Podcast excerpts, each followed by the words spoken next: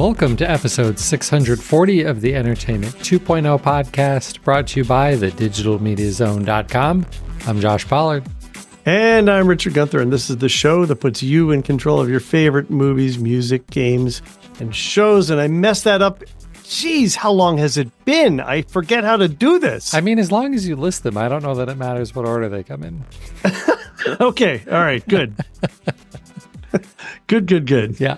Yeah. Uh, it's been a couple weeks, but we're back. We're back, and we've got a pretty packed show. We even have some listener feedback this week sent from a long, long, long time listener to the show. We've even met him uh, previously at a home server show meetup. Wow, that is bringing back some history. Uh, this was sent into our inboxes at entertainment20 at thedigitalmediazone.com. And it's from Alex. He says, Hey, Josh and Richard, although it's really just to me, Richard. Uh, he says, I want to add some feedback to the recent uproar over what potential changes in direction might happen with the Xbox, and in parentheses, like bringing exclusives to other platforms, possibilities of a console-less future, etc. Firstly, I largely agree with everything Josh said in last week's podcast. I, I think we can just end the, the message there. Thanks, Alex. Oh, That's, come no, on. I'm just kidding. he said, and I'm trying not to get too worked up over this until we know for sure what Phil Spencer and team intend to do, which we'll probably know by the time the new podcast drops. He's right. That's one of our topics for tonight. Also, I should note that I'm not an Xbox person at all. The only Xbox I've ever owned was the 360, and that was purely as a Windows Media Center extender. Pour one out for Windows Media Center, he says. so I don't really have a dog in this fight. That said, if the doomsday scenario is that Microsoft decides to stop making Xbox hardware altogether, I will be sad. Not only because it's a great product with a great history, but also because I don't look forward to a Sony without competition. Which brings me to my indirectly related question Is it possible for console makers to not just survive, but thrive without game exclusives? Gamers, myself included, typically hate the idea of games being exclusive to platforms, but I'm curious to hear if you think it's possible to compete on hardware, features, and price alone. My feeling is yes, absolutely, but maybe it's not that simple. Maybe exclusive games are really the magic ingredient that both attracts people to and makes them stick with a platform long term. Anyway, love the show and love to hear your thoughts. Alex, this is a really interesting question. And I, I hope that our listeners comment on the show, whether that's uh, on the, the website itself or over on the the YouTube version in comments there. I would love to hear everybody's answer to this question. My my, my two main feelings are that I I kind of don't want them really competing that much on hardware because then it makes it even harder for the game developers to make games that support both platforms. I think that one of the reasons the the the whole console gaming ecosystem has worked out so well since the PS4 and Xbox One generation is because the machines have been very, very similar. They've both used similar AMD APUs for their hardware uh, with al- almost no real differences between them. And that just makes things easier on the developers, which makes cross platform development easier. However, I don't think that most people would say, well, I really like the Xbox software experience better than PlayStation, so much so that I would buy that instead. I certainly would. I think the PlayStation experience is pretty crappy. It's pretty bare bones, there's not that much to it. The Xbox experience, I think, is just a better, more user friendly experience. That's why I prefer to game there. I think it really does come down to these exclusives. And as much as you and I and almost every other gamer out there hates them, I think that will continue to be the differ the differentiator. That is such a hard word to say, um, because that's really what it's going to come down to for most people. And I and I don't think that's going to change. we'll get into more of my thoughts on that, I suppose, later when we get into the gaming segment later on in the show. Richard, I know you're not a gamer. You have any thoughts on this question? In general, I think that the uh, you know, I understand as much as I dislike, I understand the business reason for exclusives. And I would say that for historical titles like Halo, for example, which has been a product that I don't even was was it originally Microsoft or was it a, a third party that that did the first Halo? It was originally supposed to be a PC game, and Xbox bought Bungie, the studio that made it, before it ever even released, so that it could Okay. be an Xbox launch exclusive. Okay.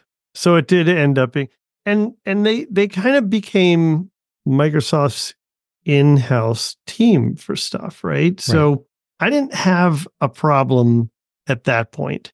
I I do I do think now that we have, you know, basically the the gold rush of buying gaming studios and um, you know, leaving the others out there just flailing, frankly, is a, a really dangerous place for the gaming economy. And so I want to see, you know, I'm not answering the question, but I, I want to see a world where we don't have to have the exclusives for the consoles to thrive. But then I think you're right. They need to make the experience as good as it can possibly be. And I don't have a Sony machine to have any point of comparison. I just know that I've never liked their controllers, right. right? So there's the physical hardware aspect of it too. And I don't frankly want like, you know, a tuxedo penguin sitting in my living room. So um, you know, there's the physical design of products that I think plays into it. And maybe, maybe alone from the software and and physical device experience, if they differentiate enough, they could make it work. Maybe. Maybe. Yeah. I I don't I don't think we'll actually get there. Um which, you know, we'll we'll talk about some more later. But yeah. So I, I I think we're all in agreement there. And we're definitely all in agreement that we don't want to live in a world where Sony is the only real game console maker outside of Nintendo, but they're not even really directly competitors. They they do different things for gaming consoles. All right. Let's jump into our our news for this week. But thank you, Alex, for reaching out. And again, for everybody else, the rest of our contact information, we'll run through it at the end of the show or just head on over to the website, thedigitalmediazone.com. Use the contact form or find all of the other ways in the show notes on the podcast page. Yeah. Okay. And by the way, like these kind of thought exercise questions, I love these. For sure. So don't feel like you just need to reach out if there's something you're having a problem with or um, you have a question about something. Seriously, I, I love these. Hey, what do you think would happen if que- type of questions? Yeah. Yeah. And I listen to a lot of video game podcasts and stuff like that. I listen to a lot of people freaking out about this Xbox news. No one posed the question that Alex just posed. It was that that was a really great Interesting. question. Really great question. All right. So let, let's jump into some industry news on the video side. We have Walmart making a bid to acquire Vizio, uh, a one of the you know th- they kind of feel like they've fallen out of the this like the number one spot is like the value TV to buy. I feel like TCL's been eating their lunch the last couple of years, but Vizio is still making some good, more value priced TVs, and Walmart is swooping in to make it their own for tidy little sum of 2.3 billion dollars to purchase Vizio. And you might be wondering, so is this just about having their own TV brand for sale on their shelves? No. This has nothing to do with TV hardware. it has Well, well, I mean, it may not have nothing to do because Walmart has crap brands on their shelves as far as TVs go. So to to get a good name brand there and it's your owned and so it's less expensive, that's a win too. It is a win too, but okay, but it, you're right. But it's not the primary reason that, Right. that Walmart is buying Vizio. The real reason they're buying Vizio is because Vizio has a service called SmartCast. It is their operating system on all of their televisions, just like every other smart TV in the universe. It has its own built in app ecosystem. But most importantly, it has advertisements, and advertisements mean revenue. And so much so that for Vizio as a company, ads, not television sales or soundbar sales or anything like that, advertisements now account for the majority of Vizio's gross profit. Ads. Yeah. So does Yeah. that mean that if if Vizio has to go before Congress, um, and and and the Congress people say Vizio, how is it that you make money? They can just replay uh, Mark Zuckerberg's response when he was asked how Facebook makes money. Well, yeah, but maybe they should actually say out loud, comma, you idiots. right. So, I mean, the ads are the reason that TVs have come down so much in price. Like, we would like to believe that the reason TVs are cheaper than they used to be 10 or 15 years ago is because we've just learned how to make them more efficiently and all of that. And that's for sure partly true. But guys, when you can buy a 50 inch 4K TV for $150, that's not because the hardware is cheap. It is because of advertisements and because Right. they are scraping your viewing habits and selling it to advertisers. So it's not even just about watching ads, it's also the data they're collecting from your viewing habits. Yep. And it's true across the board. All of the TV manufacturers are doing this, and Walmart wants a big slice of that revenue, which totally makes sense. Everybody's looking for that recurring revenue instead of just having one time hardware sales. So this gives Walmart that edge.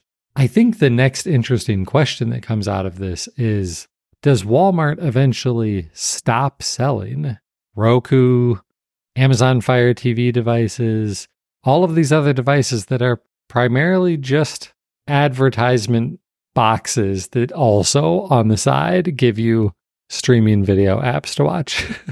yeah, I, I don't know. Did you happen to see what happened to Roku stock this week? Uh, o- only because of your post on Mastodon. I'm guessing it did not do well. So, uh, maybe coincidentally, Mm. Roku reported pretty uh, disappointing results in their latest shareholder um, event. And so their stock dropped, I think it was like somewhere between 20 and 30% this week. Oh my I mean, God. It was a cliff. Wow. It, it was a cliff. And their stock had already dropped significantly from where it was in 2021. In 2021, they were trading at about 470. By the way, I'm a, Roku stockholder, so you know, take this for what it's worth. But it was it was trading at about 470 in 2021. It, today it was about $63. Now, it dropped most of that in 2022, but it had been hovering around 80 something and now it's down in the low 60s. So things are not going well for Roku because there's so many other people carving out their own space in this game and frankly they were just sitting fat and happy and insiders that I knew who worked at the company kind of agree with that perspective. Yeah. Yeah. Not surprising. They haven't really done that much to make the Roku experience that much better. Right? Whereas Google and Amazon have been doing a fair amount of things to try and make that a better and more connected experience across the ent- their entire ecosystems. So, Yep. I we'll, we'll see how this goes. I, I think another question is: Does Walmart rebrand Vizio to On ONN? That's their Oh, their in-house. oh, Yeah. oh, that would be a big, big mistake because the Vizio brand is well known by people who know and care about televisions. It's known as the budget brand as far as good televisions go, but it is a well known brand. I think it would be a big mistake to turn that into a house brand. Yeah. Yeah. Completely agree. Completely agree. Okay. Well, let's move on to one of Vizio's and now Walmart's competitors and talk a little bit about Amazon because we knew we've been saying for weeks now, if not months, that Amazon was planning to make a change to the Amazon Prime Video service and make it so that if you just continue to use your regular Amazon Prime membership for watching the streaming service, that you would now start getting advertisements. If you didn't want to get ads in your viewing, then you could do that at the cost of $2.99 a month. Well, it turns out this this insertion of ads is not actually the only change they made when they launched this new tier, I guess we're calling it, an ad-free tier for $2.99 a month. Because what they also did is if you're not one of those people who's paying the extra $3 on top of what you're already paying for your Amazon Prime subscription, you no longer get Dolby Vision or Dolby Atmos in your streaming. And that sucks. Yeah. So when I started seeing stuff about this the day that folks discovered this, I thought, didn't we know this? Didn't we already know this and report on this? I thought we knew this. We didn't. Nope. This is the same thing, sort of. This is similar to what Max did. Yeah. So when Warner came up with their new tiers, one of the things that they also stripped out was all the Dolby stuff, because presumably Dolby has a licensing fee associated with it, as well as the fact that you're using more bandwidth to send out more channels of stuff, right? Right. Right. More channels of um, uh, of audio, and so I- I I quickly realized that, and then thought back about how sneaky this was, and I have a theory. I have a theory that they weren't planning to do this initially, but the conversion, meaning the people who actually signed up for the no ads version of Amazon Prime Video, was so poor that they decided they were going to have to increase the stakes. Hmm. And that this is something that may be more likely to get people to actually convert to the additional payment for the system. I or the service. I don't know if this would be it because I am finding the inclusion of ads really annoying. Really? In in Yeah. Amazon Prime Video. Well, so here's the problem. And and Amazon I think has just, you know, like they do as you like to point out that they've done with their music service with the 17 different tiers with the combination of Freevee content in Amazon Prime now and the new content or the or the existing content that now newly has ads associated with it and this whole Dolby thing that they've introduced they've made a mess of the Amazon Prime video service. They've kind of you don't really know what's what. You don't know what you should be expecting. Let's say i decide to pay the $3 a month. I'm still going to see Freevee stuff in amazon prime as if it were an amazon prime offering and i'm going to get ads with it. And that's going to hmm. annoy the crap out of me. I think they've created a real mess here and i, I believe that what they were trying to do was to promote Freevee by pulling the content in, similar to how we are now seeing Hulu content in Disney Plus, Right. right? They're they're cross promoting, but I, I think it's degrading the overall content experience because now you're seeing so many ads in Amazon Prime when that was not what you were expecting to see. And I think that too is going to convince people, oh, I should pay the extra $3, but they're still going to see those ads in the Freevee content. Right? In the Freevee content, yeah. which is still going to be part of your Amazon Prime thing. Right, right. So, how has your experience been for normal content, not the stuff inside of Freevee? So, I don't like being interrupted by the ads. It's not very long, it's not as often, but I don't like the interruption. Um, it's it it's better than YouTube does it.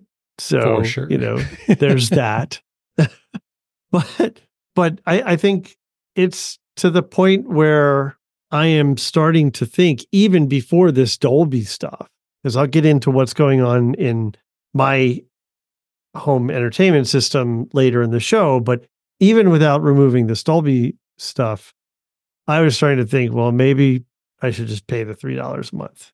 Because really, even though everybody likes to say, oh, you're paying $100, no, you're not.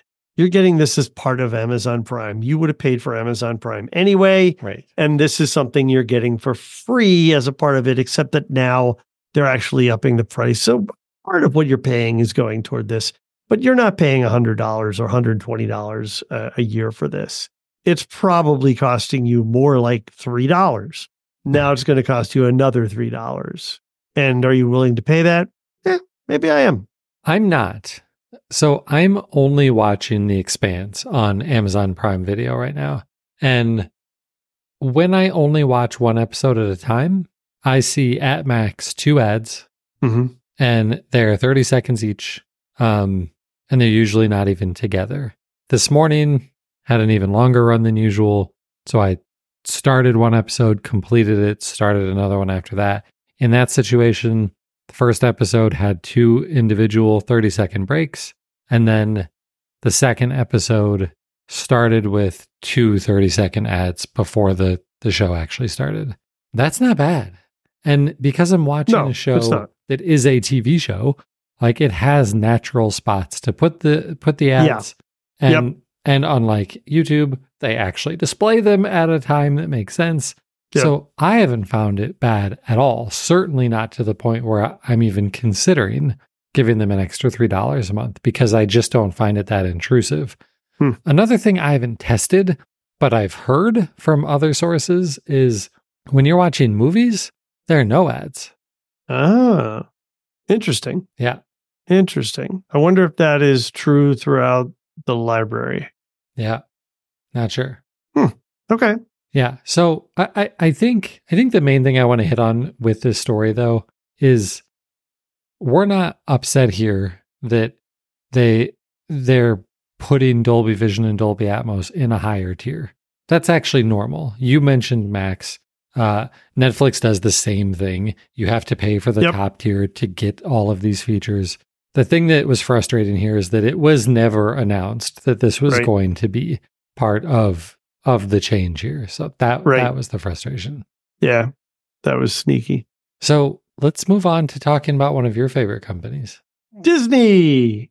All right. So who here remembers Columbia Music? that was the exact same thing that I thought of while reading this news article. So remember Columbia House where in the day it was records and then it was cassettes and then it was CDs.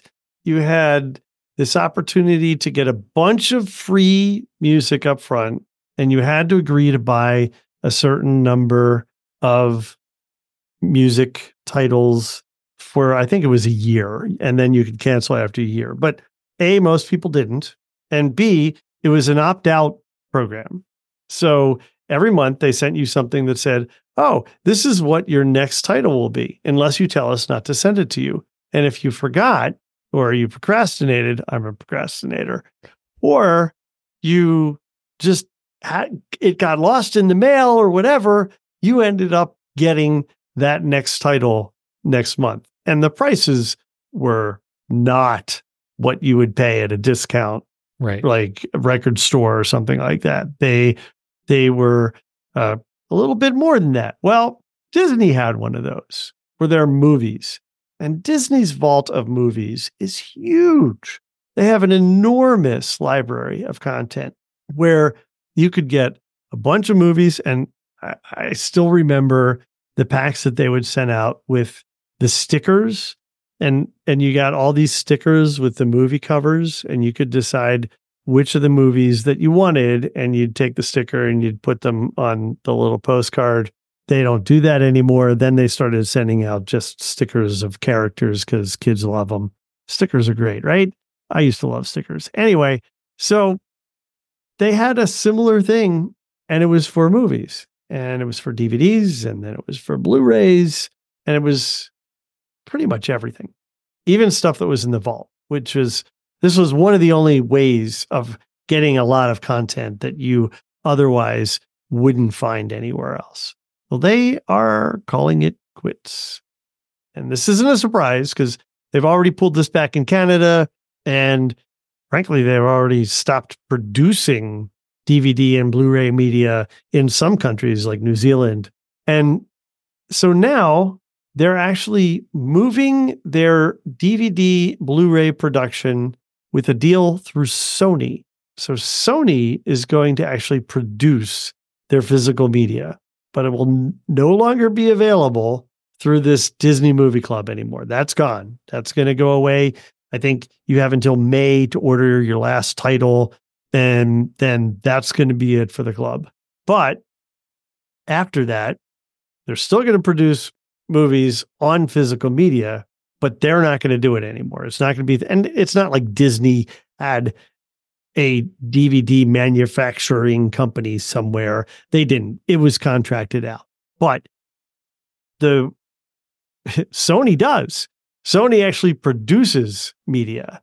And so Sony is now going to be manufacturing the DVDs and Blu ray discs that Disney releases for legacy titles from their library and for new titles. So it'll be interesting to see how that plays out. Are they going to be willing? Is Sony going to be willing to continue to produce titles that, you know, call them long tail titles, titles that are maybe, you know, 1953 movies that only get purchased maybe 20 copies a, a year or something like that, right? Are are they actually going to bother with production for something like that, or are they going to scale the library back? I have thoughts. I think it's going to get scaled back pretty dramatically. I think this is the next step in the move we've seen of producing less physical media content and having less of it available in fewer outlets. You already, as of now, can't buy this content any actually I think it's the end of this month. Can't buy this content anymore in any Best Buy anymore. I don't know if Walmart is still selling physical media or not. For me, I go to Amazon. Interestingly enough, Amazon and Disney have not really gotten along too well when it comes to new titles. So you usually can't pre order a new Disney title from Amazon until it's available. Amazon wants to get you to instead pre order their Prime Video copy. oh, of course. Of course. Yeah. Yeah. So I, you know, I think this is a natural evolution. I don't know if you ever participated in this with your yeah. kids or if by the time your kids were watching TV, it was all available as streaming or on your Plex server or whatever else. No, th- there were a few Blu-rays that I just went out and bought, but I-, I always looked at this as a as a service that was really dedicated more towards the hardcore Disney fanatics who I think so, who really want some of those things that are only in the vault. Like I don't care about the titles that are only in the vault. When Cars came out, or uh, I don't know, struggling to even think of Frozen and whatever came out, I just went out and bought the Blu-ray. Um, and those weren't hard to get. You know, I'm not trying to get Fern Gully or whatever, you know, ancient Disney movie that they might have arbitrarily locked in the vault or some harder for you to buy. Like half dozen random live action movies with Kurt Russell as a teenager. I didn't know about these. Now I need in, Richard. yeah. Yeah. Yeah. So, I mean, it's it's kind of end of an era and probably due because most of the folks who might have done this clearly would have Disney Plus now. They may still be buy, buying physical media, like I still buy physical media, but I I would love to have known, and they're not saying what the numbers were in terms of um, membership compared to what it was in its heyday. right. I'm sure it is a fraction of, of oh, what it used to be. right. A right. very small fraction of what it exactly. Not not exactly. like nine tenths. Like yeah, a, a, a, frac- a very small fraction. No one is doing this anymore. If Richard isn't doing this, nobody is doing this anymore. I actually never signed up for this. Wow. I am yeah. shocked by that. Yeah. Never signed up because I knew that I would be bad at it because I was bad at Columbia House. Well, you may be bad at something, but if you can learn your lessons, then I guess right? it's not so bad. Exactly. Cool. Well, let's move on to some audio news. I really feel like um, I, I could turn this podcast into, or, or maybe just start a whole new podcast about my fascination around Auracast. I am so excited about this Bluetooth audio technology, and you've you've heard me talk about it previously, but in case you forgot, Auracast is a a relatively new feature in the Bluetooth spec that allows a uh, Bluetooth signal, so think like your TV or your phone or something like that, to to broadcast that audio signal out to multiple devices. So right now, if you hook your AirPods up to your iPhone, your AirPods are the only AirPods hooked up to your iPhone. But with Auracast, it allows think an unlimited number of devices to be of headphones to be connected to something that is sending out Bluetooth audio. So uh, every time I've talked about this, I've talked about it in larger settings like movie theaters that could utilize this or airports or, you know, things like that. But there's also use cases in your own with your own personal devices and Samsung is apparently totally on board with this idea as long as you're in the Samsung ecosystem, of course. So uh, I had missed this news last year, so I'm going to kind of cover two stories at once here. But late last year, Samsung announced that some of their televisions, really most of their higher end ones, their Neo QLEDs, their OLEDs, all of their higher end TVs would support Auracast. And then their highest end headphones, their Galaxy Buds 2 Pro, would also support being Auracast receivers. So if you had a high end Samsung TV and these Galaxy Buds 2 Pro, and like everybody in your family has uh, a set of these earbuds, then you could all listen to the audio from your TV in your own earbuds at whatever volume you would choose to listen at, which is cool. Maybe not the most common scenario. Um, and actually, the a lot of these higher end Samsung TVs already did support two simultaneous Bluetooth connections, both Auracast, it's theoretically basically unlimited. So it could be more than just you and your partner uh, enjoying it. The new news is that Samsung is now announcing that they are building Auracast functionality into uh, some of their higher end phones and tablets. So, like Samsung Galaxy S23 and 24, some of their flip phones, basically like all of their expensive phones and all of their expensive tablets are now going to support Auracast. One thing that I don't know for sure is is it actually like just Bluetooth standards compliance or is this really only working with Galaxy Buds 2 Pro? If you're using some other Auracast capable Bluetooth headbud earbuds, will this work? It ought to, but I don't know for sure. So I do want to throw that caveat out there. I think the other question that people might be wondering is what's the use case? Why why do I need four people listening to audio from my phone at the same time?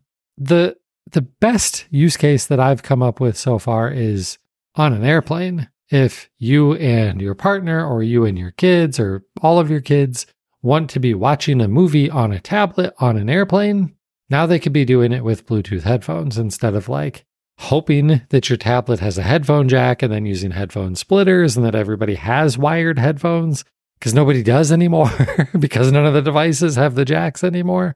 That I think is uh, one really good potential use case for Auracast on these more personal devices. But I, I think we're going to come up with more and more reasons for doing this. Maybe you're running with a running group and you all want to listen to the same music in your Bluetooth earbuds. That would in work. sync. Yeah, in sync. Right. Yeah. I, I, so last time we talked about this, I talked about how I was going to be getting some hearing assistive devices or hearing aids that uh, supposedly support Auracast. And I'm wearing them now. I don't have a device that uses Auracast, but I do have the ability to stream content through these. And so I have an idea of what the experience would be like. And it's for somebody who loves audio, which is, you know, just ironically sucks for someone who's losing their hearing, is uh, it's frustrating that the audio quality in an assistive device is not going to be like what you're getting if you're listening to something on your your AirPods or your Galaxy Buds. So I actually love that manufacturers who make these higher quality, just normal audio devices are looking to incorporate it in because then you could potentially use devices like that to participate in broadcast audio in situations that we talked about before, like in a lecture hall or in a church service or other group events where they're using audio uh, Auracast as a way of broadcasting the audio to individuals. Yeah, yeah, absolutely. And and Salix in the chat throws out another great use case for TVs with Auracast, sports bars with lots Oh. of different sports games on. Right. That's fantastic. Although I don't understand how you would select one, but yeah, Right. I I it potentially that could be really really cool. Yep. yeah. Yeah, that could be awesome. I like it a lot. So I'm going to keep looking for more and more Auracast news and frankly, need to get some hardware to try this out for myself at some point here too, because I think it's fascinating and Yeah. love to see where this is going. Cool. Hopefully your hardware won't be the same as my hardware.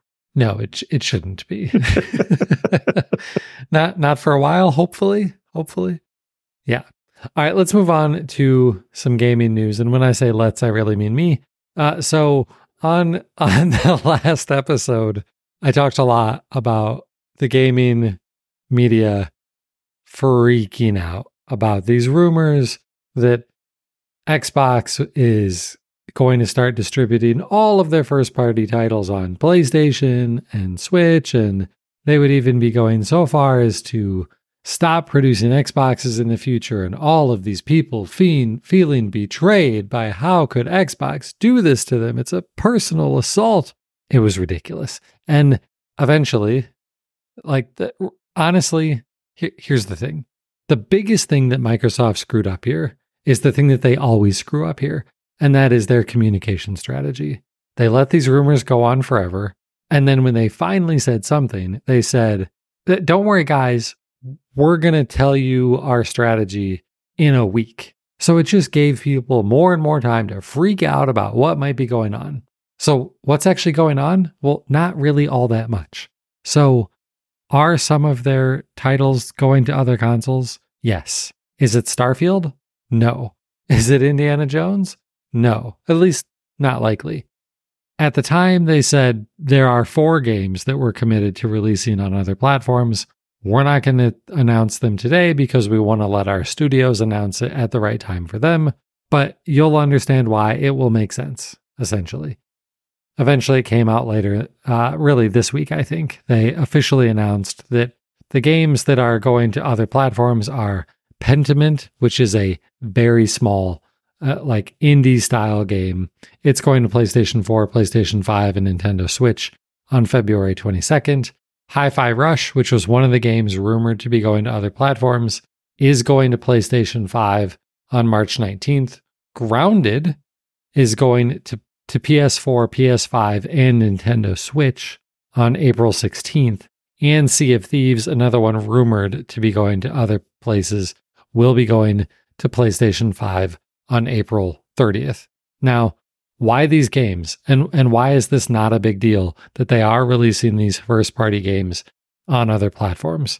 It's the reason that they're doing it that makes this really not that big of a deal. So, these games really fall into two categories. The first one is what they called in in their podcast to announce all of this community driven games that are first iterations of franchises that Microsoft wants to invest in further.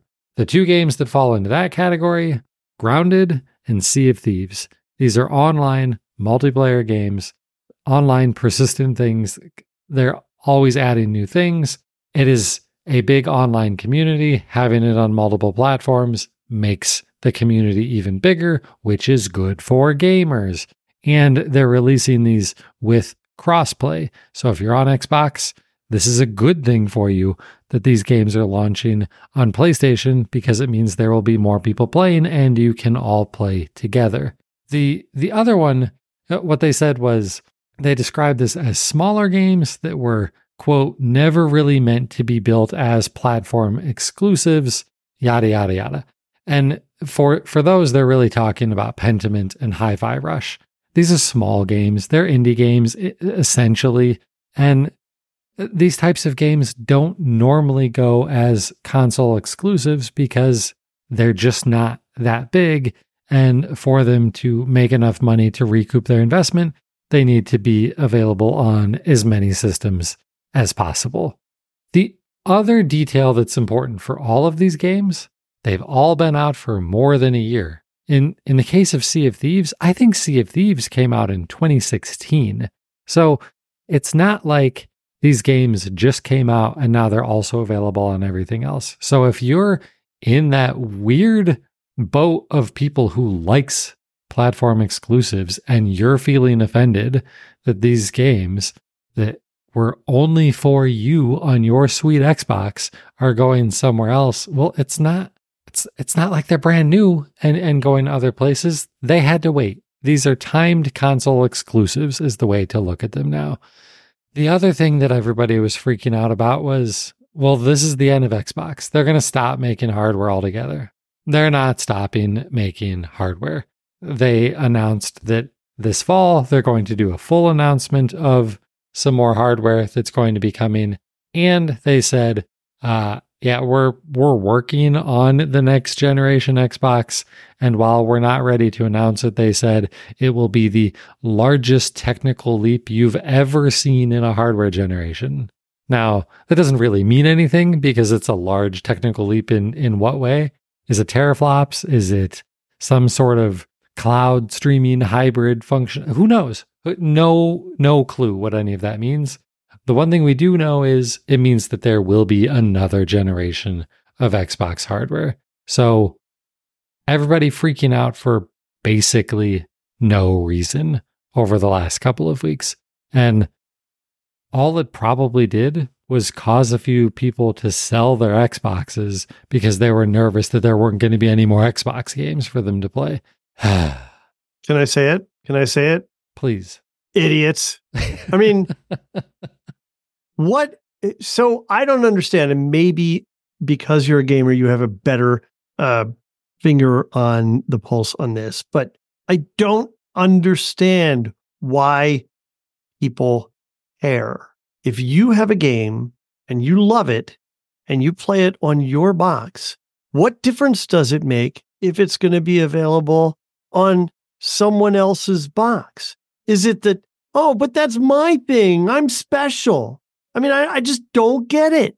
It doesn't make any sense, Richard. Like uh, logic has no place in this argument. It, I, I, I don't get it. It, it. It's it's the same sort of you know how how we like to make fun of like music hipsters. Well, I, I liked them before they were big. Okay. Do you Right. like them after they're big? Like, why would you stop liking them just because they Right. Oh, they they sold out. sense. They make a lot of money now, so they're not any good anymore. It's ridiculous. Like, if you love a game, you should want everybody to get to play play that game. It it's it's stupid. I It's don't get it. Yeah. So uh, that's the biggest news uh, on on the gaming front. The other one that I think is interesting and, and worth pointing out this week is Sony announced this week that they are working to make it so that you can use a PS VR 2 headset on PC. This one kind of surprised me because they did not do this with the original PlayStation VR. It only worked with the PlayStation 4. And I assumed the PlayStation VR 2 would only ever work with the PlayStation 5, but that's not what they're doing. They are actively working on making it so that at some point this year, they said this year, you will be able to plug your PSVR 2 into a PC and play PC games with your PSVR head P- PSVR 2 headset. And I think that's great.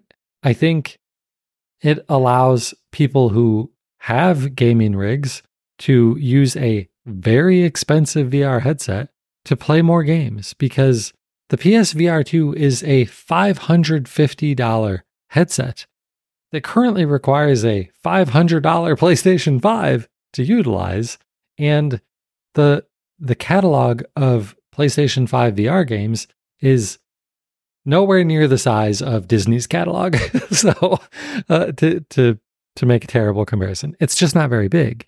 But if you can use that $550 piece of hardware and plug it into your computer and play basically any uh, PC based VR game, then you're getting a lot more for your money.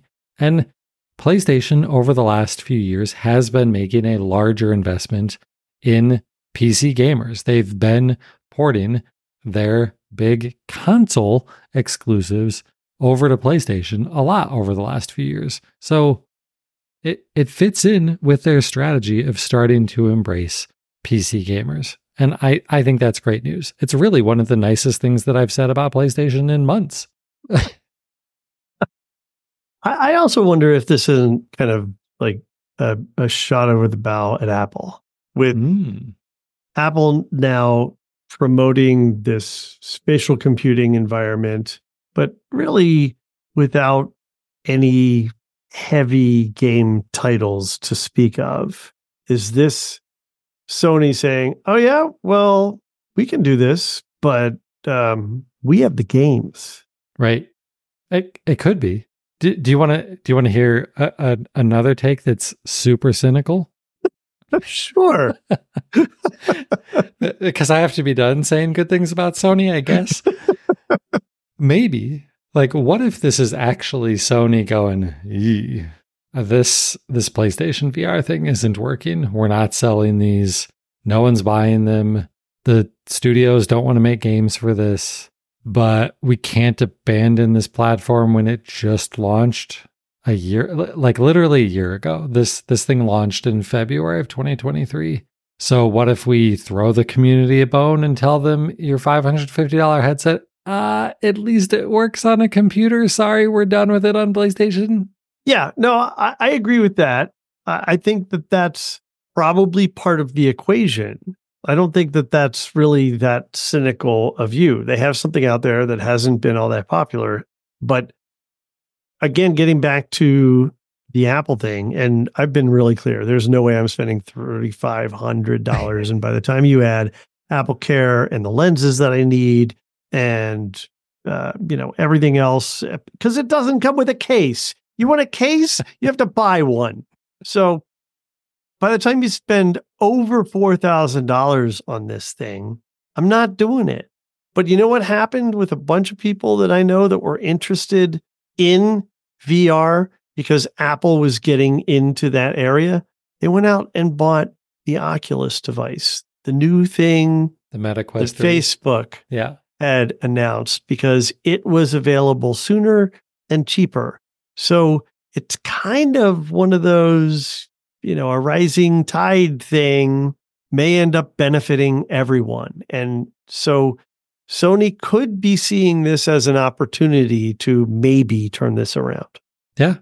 I, I, I like your very cheery, optimistic approach to this.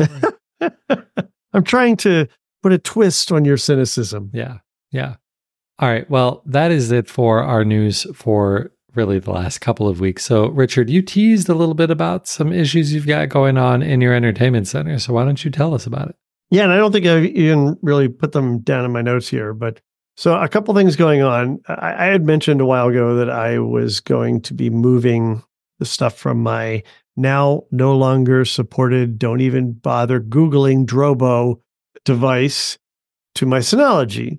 And that was going to require really beefing up my Synology because I had something like 25 or 26 terabytes of content on my Drobo. So I've made the decision that each month I'm going to buy a new massive drive for my Synology. And my Synology was previously, I don't know, a Frankenstein device. It had a couple four terabyte drives, a five terabyte drive, a six terabyte drive, an eight terabyte drive. I mean, it was completely inefficient. It's not the way that you want to build a Synology device using their uh, redundant storage protection. And so I decided, okay, well, what's the maximum that I know this can support that's available? And I'll buy one of those every month because I want to spread out the cost. I'm not going to drop over a thousand dollars on all new drives at once. And so already I have purchased two 18 terabyte drives. And based on the way that the Synology optimizes the storage, I now have 20 terabytes of storage in my Synology, even with all those other random drives, right? Like this is why I need to upgrade everything to the big drive because it'll be more, it'll, it'll be uh, better optimized. And next month doesn't get me much of anything. Next month, I think I get another two terabytes by adding another 18 terabyte drive. But the month after that will get me over the hump to be able to move all the rest of my movies over. So I've moved all the TV stuff off the Drobo. That's now on my Synology.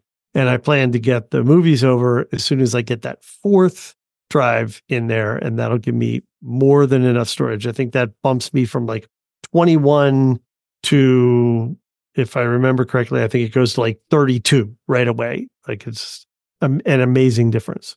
So that's my plan on that. And, and that's move has gone pretty smoothly. And I haven't done anything dumb like deleting libraries in Plex before I add the new redundant library. I'm doing it right this time. Again, I learned from doing it wrong the last time.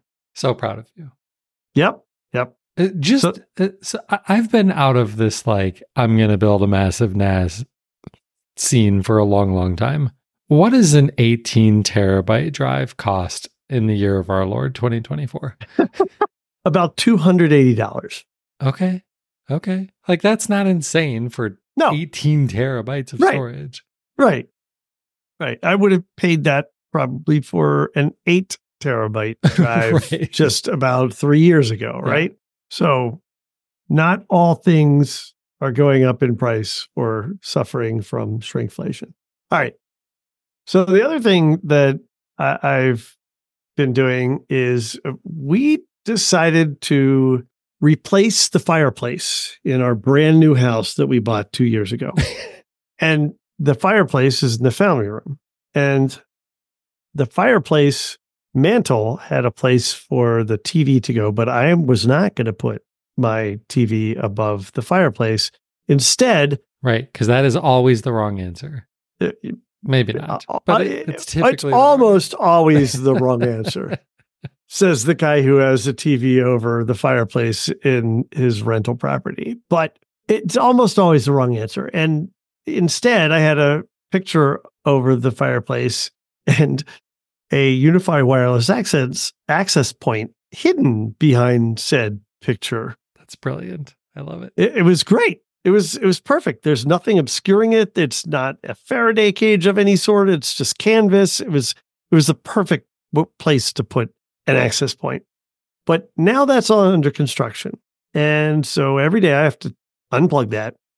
And every day I have to plug that in. And by the way, this is like maybe two feet away from where the television is. And so the cables are nearby there, and people are working on this every day.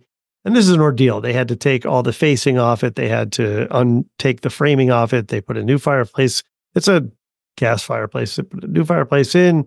Then they had to reframe it. Now they're putting the surfacing on it. And every single time they work on it, they seem to mess up something with the television. And even tonight, before we sat down to record, I have a text message from Edward that the TV isn't working because, of course, it isn't because stuff just got messed up. And it's all, all this technology is just still too stupidly brittle. And you mess with one thing and you could just impact things down the line that you don't expect. So that's been fun to deal with. Um, and then the other thing that I wanted to mention was that I've been, I don't know why, except that a couple months ago, I heard some people talking about Trakt, T R A K T, which is a service for tracking what you watch, what you want to watch, looking up what's out there and where it's available. It's kind of an all in one app for all the stuff that I do with like IMDb and TV time and JustWatch. And so I thought, all right, well, I'll I'll look into using one of these apps that's based on this platform. And it, it's it's a platform that has multiple apps running against it, but I chose Trakt. And as a result, I abandoned TV time, which is what I used to use for tracking what I watch. Well, Trakt is really a lot. There's just a lot there. And it's not as easy to use and as simple to use as TV time. And so what I've found happening is that I'm not keeping track, ironically enough, as well of the stuff that I watch using Trakt as I was when I was watching TV time. So I have a funny feeling I may be switching back to TV time. But if you remember much about what I've said about this app on my iPad, is that it doesn't really get updated very often. And every once in a while, I wonder is the very likely one developer who maintains this really going to keep maintaining this thing?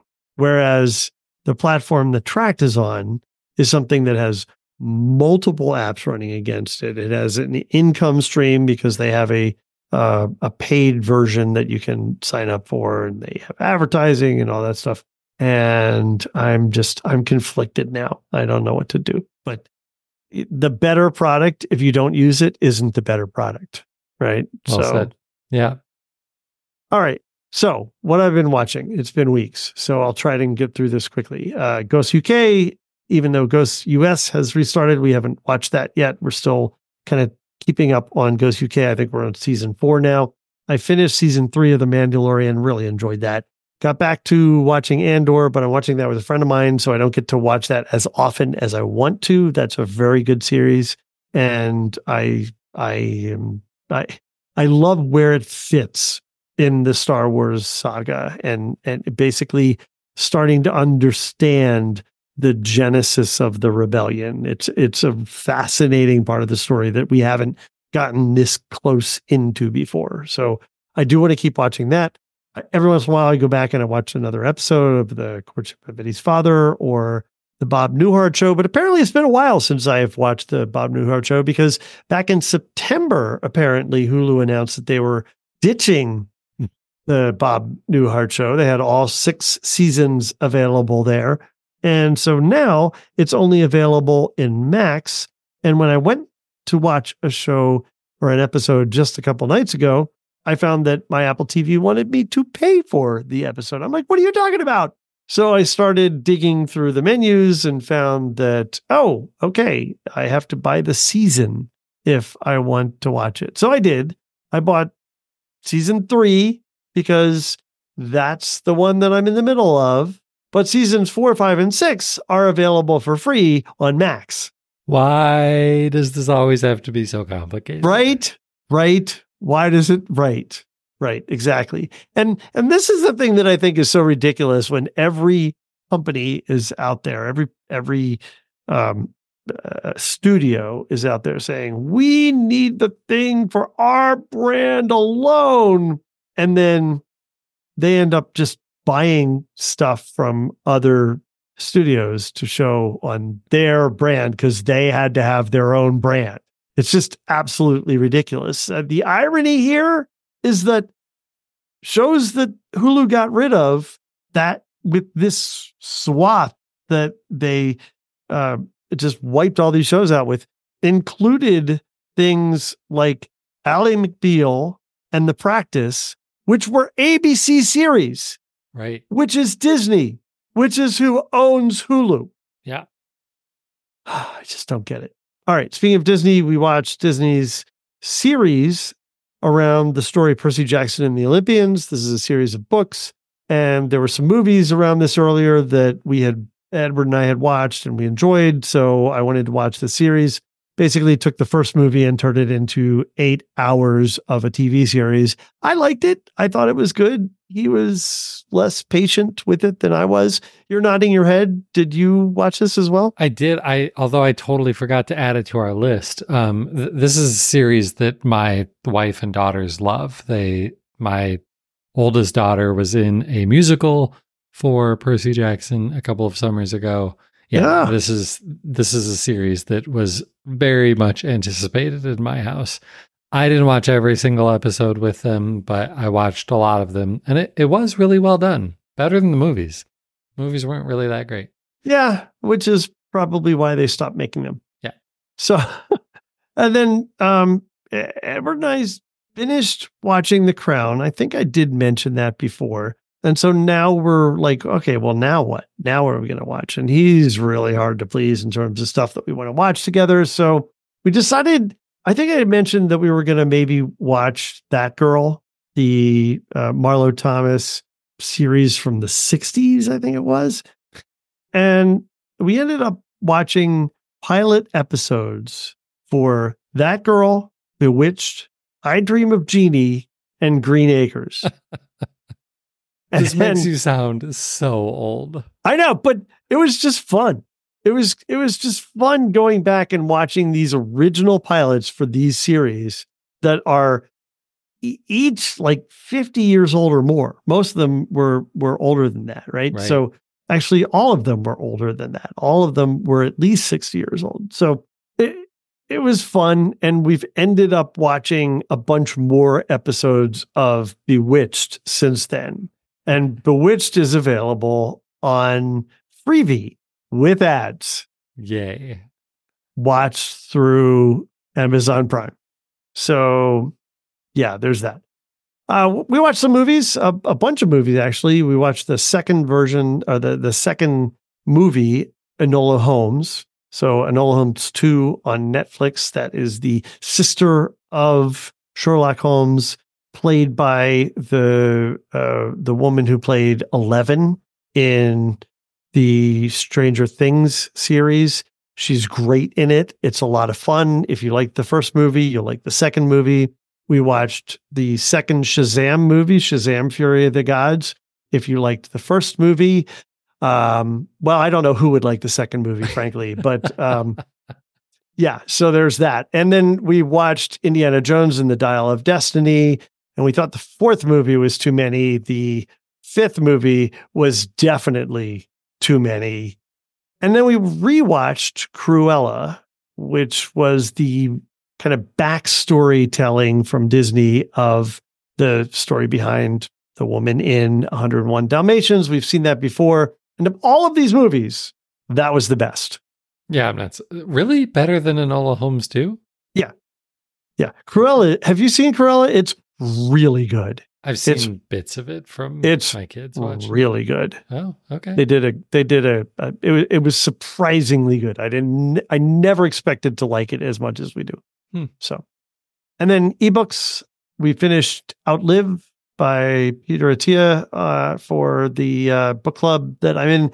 And then they followed that up with Unreasonable Hospitality, a book written by a restaurateur who uh, Uh, got some fame by their book being read by one of the characters in The Bear. And that's how we heard about it. And so I had purchased it and we talked about doing this in our book club and we did do it. Amazing book. I, I, we almost all of us read through or listened through or read through all of it by the time we were supposed to discuss the halfway point. It was just so good.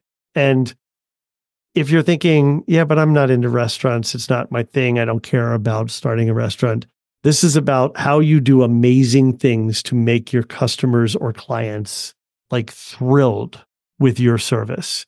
If you are in a service industry of any sort, and if you're a consultant, you are, or if you provide services inside your company to other organizations in your company, you are.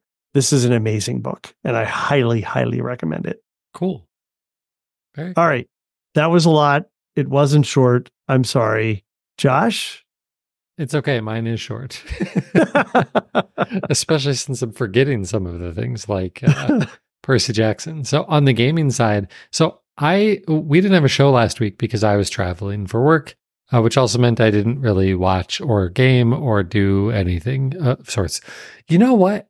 Neither of us put on our list, but I bet we both watched the Super Bowl. Yeah, I did not. You, what? You didn't watch the Super Bowl? I did not. Not even for the ads? Not even for the halftime show? Nope. I thought you were going to say the New York special election. I did watch that. no, Richard. No, I did not watch that. Super Bowl, not really all that interesting this year. Uh, it wasn't really that good of a game, especially the first half. At the end, I guess, you know, it goes into overtime. That's more interesting. The ads were just okay, maybe better than last year, but not super fantastic. But I did watch that. Outside of that, I didn't really watch a whole lot of TV. Haven't even really played that many video games of late, mostly because of travel and, and everything that goes with that. I have played some more Sifu, which I mentioned last time.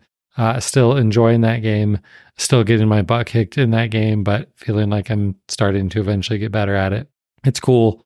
Uh, really, the only things I've been watching have been The Expanse on on Amazon Prime. So I'm now into season five. I think there's six. Yeah, it's a great show. It's a really great show. Love it. Uh, highly recommend. Um, and then books. I think the last book I recommended was um, something by A.G. Riddle or something like that about uh the something trials. I don't remember. You I loved this book, I could tell. I did well, I did I, I liked it a lot and I, and I did highly recommend it. Then we had our book club discussion of it and I realized that it really was just kind of okay. Um so if you haven't read that one, maybe don't. And instead, if you're listening to this show and you like fiction, you should read The Future by Naomi Alderman. It is so good. It is so, so good. And and I'm going to highly recommend the audiobook version of it because it's not just the author reading it or just one particular narrator who happens to do a good job.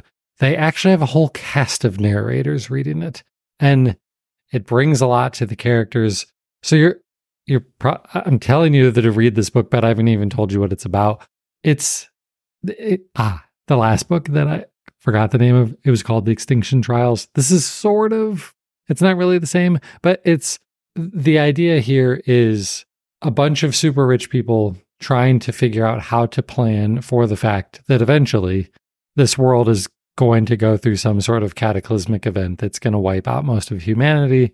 So what do they do to save themselves essentially and it basically takes place in essentially now and the characters and the companies involved are fictitious but it's very obvious that it's like facebook and amazon um and it's so so good i'm not going to give away anything else but it is really good very thought provoking very well written the audio narration is excellent put it like if you try to get it from your library, you're going to be waiting weeks because everybody's reading this right now. It's really good. Just go buy it. It's that it's that good. It's really really good. Huh. So I'll have to put this on my wish list. Looking through the like the just the brief synopsis here though, It almost makes it sound a little bit like an uh, an anti-capitalist perspective, which I don't have a lot of patience for. Is it is it that? There is a little bit of that like mentality to it, but it goes Mhm. in a slightly different direction that redeems some of that. Okay. Yeah. Okay. Yeah. I mean, Huh. I'm a capitalist too. I think capitalism is good. We're doing some stupid things uh, with capitalism Well, right now. more realistically, what are we going to do otherwise? It's not going to change, Right. right. So I'm not going to agonize about capitalism being bad since it's not going to change. Well, so so read the book. It's really, real. It's a really interesting take on where we are now and where things could go. So cool. I won't say anything else. Yeah, it's good. It's How many hours? Fifteen ish. Uh, Oh, I need something to do between book club picks while I'm going to the beat. one of the people in my book club discovered it is available on Spotify's audiobook library. And I think it's just under that 15 hour limit that Spotify gives you per month. So hmm. that's also an option. If you can't get it from your library, you probably can get it from Spotify if you're a Spotify premium subscriber, Cool. which doesn't help you, Richard, but it does help. well, or it's an or or it's an audible credit. Exactly. Exactly. Yeah. All right. Well, that's it for what's going on in my entertainment center, also, and basically everything else uh, in the show this week. If you'd like to get a hold of us, we're available all over the place. I'm on Twitter at Josh Pollard. Uh, the website is also over there at Digimedia Zone. Richard and I are both on Mastodon. He's Richard Gunther. I'm Josh Pollard. And then we try to do the show live most of the time. Uh, right now, we're typically hitting Wednesdays. I know it's Thursday this week, but it was a weird week. Uh, Wednesdays, 8.30 p.m. Eastern. Typically follow us on social and you should see a, a tweet or message or whatever the systems are calling it nowadays, or just show up one of these weeks and subscribe to us on Twitch and Twitch will notify you when we've gone live. Also, if you're watching this on YouTube, like and subscribe so that you get future notifications. If you're not watching this on YouTube, well, go to YouTube and like and subscribe anyway. And then maybe you can watch it there too. or or again, like I like to point out more importantly, if there's specific things that you're interested in, you can see some of the key segments and just those segments on YouTube. right. Easily shareable with all of your friends. Yeah. So that is going to do it for episode 640. He's Richard Gunther. I'm Josh Pollard. Thanks for listening to Entertainment 2.0. Adios. Goodbye.